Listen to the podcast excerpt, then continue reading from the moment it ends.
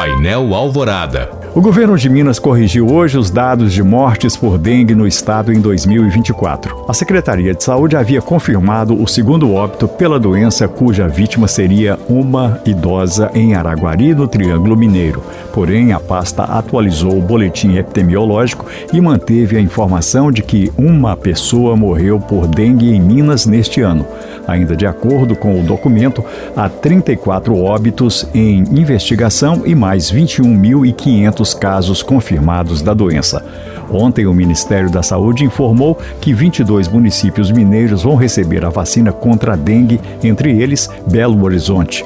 A aplicação do imunizante está prevista para começar em fevereiro, em pessoas de 10 a 14 anos. E a Prefeitura de BH vai abrir neste fim de semana cinco centros de saúde para atender pessoas com sintomas de dengue, chikungunya e zika.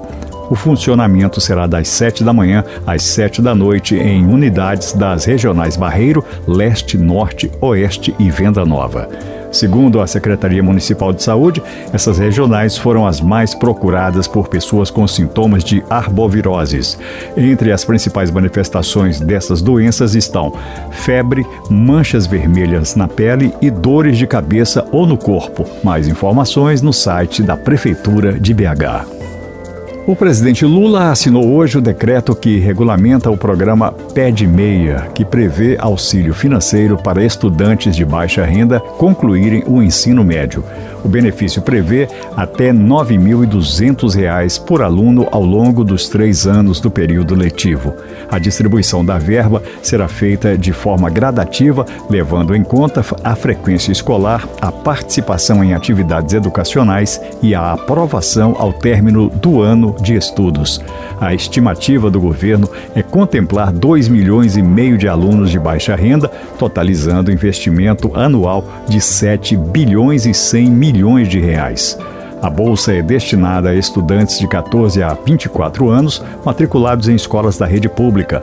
Também é necessário pertencer a uma família inscrita no CAD Único, Cadastro Único para Programas Sociais do Governo Federal.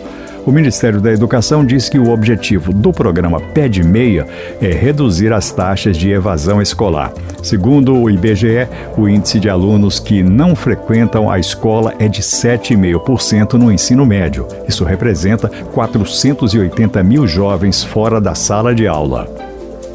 E a prévia da inflação oficial na região metropolitana de Belo Horizonte em janeiro foi a maior entre as 11 áreas pesquisadas, informou hoje o IBGE. O IPCA 15 na Grande BH avançou 0,88%, enquanto a média nacional subiu 0,31%. O aumento de preços na capital mineira e redondezas foi observado em oito dos nove grupos pesquisados. Destaque para alimentação e bebidas, que subiu 2,47%. Apenas o grupo Transportes apresentou deflação de 0,18%. No acumulado em 12 meses, a prévia da inflação na Grande BH avançou 4,97%, maior resultado entre as áreas pesquisadas. Já a média nacional no período foi de 4,47%.